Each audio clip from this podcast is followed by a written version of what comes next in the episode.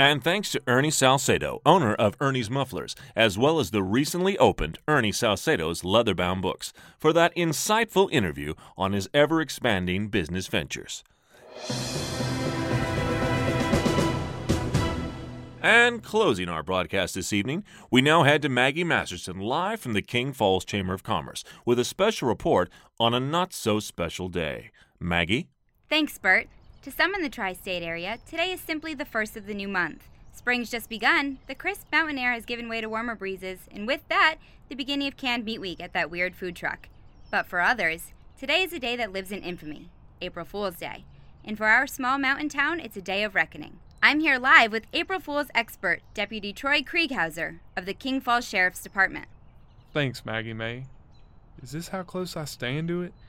I don't want to get too close to it with my mouth. It gives me flashbacks back to my failed beatboxing days.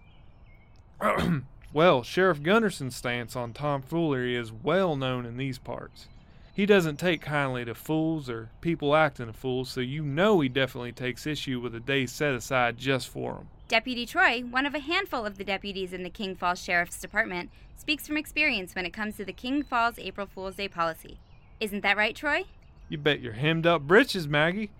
Sheriff Gunderson, along with Mayor Grisham, instituted a zero tolerance policy when it comes to April Fool's Day and the jokesters that love it. I saw it in action with my own two baby blues when old Deputy Duncan Beadle got written up and subsequently let go for replacing Sheriff Gunderson's phone earpiece with an ink pad.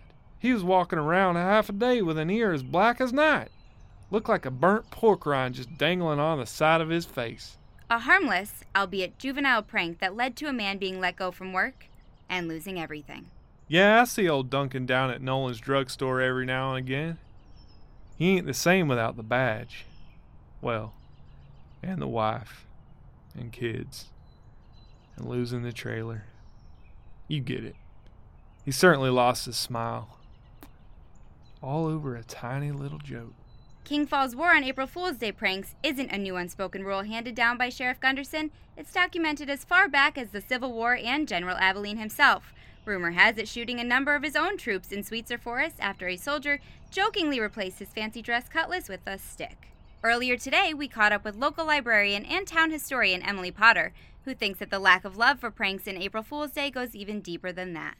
Everyone knows about General Abilene, but very few people talk about Lester Beauregard's hatred for pranks. When the Beauregards were settling King Falls, legend has it one of his men was seen giving food to the Hatchinhall Indians, and he was flogged and hung on the spot. There's no prank there, but it did happen on April 1st. It's even corroborated by the ebook King of King Falls. So, if you should happen to find yourself in the quaint town of King Falls today, you may just want to keep your joy buzzers and whoopee cushions to yourself. Oh, it is official, Miss Masterson. Sheriff Gunderson has ordered checkpoints on both ends of Route 72 to drop off any prank paraphernalia. We are to apprehend and arrest anyone within the city limits if they should be caught playing pranks or trying to pull the wool over anybody's eyes on April 1st. It's a mandate. And I'm not just looking at the Williams boys on this either. The law is the law. Pranksters beware. King Falls is no joke when it comes to mischievousness on April 1st.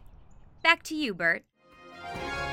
King Falls Channel 13 News is a production of the Make Believe Picture Company. For credits and information on the broadcast, you might just be shit out of luck. Thanks for listening to Channel 13 News.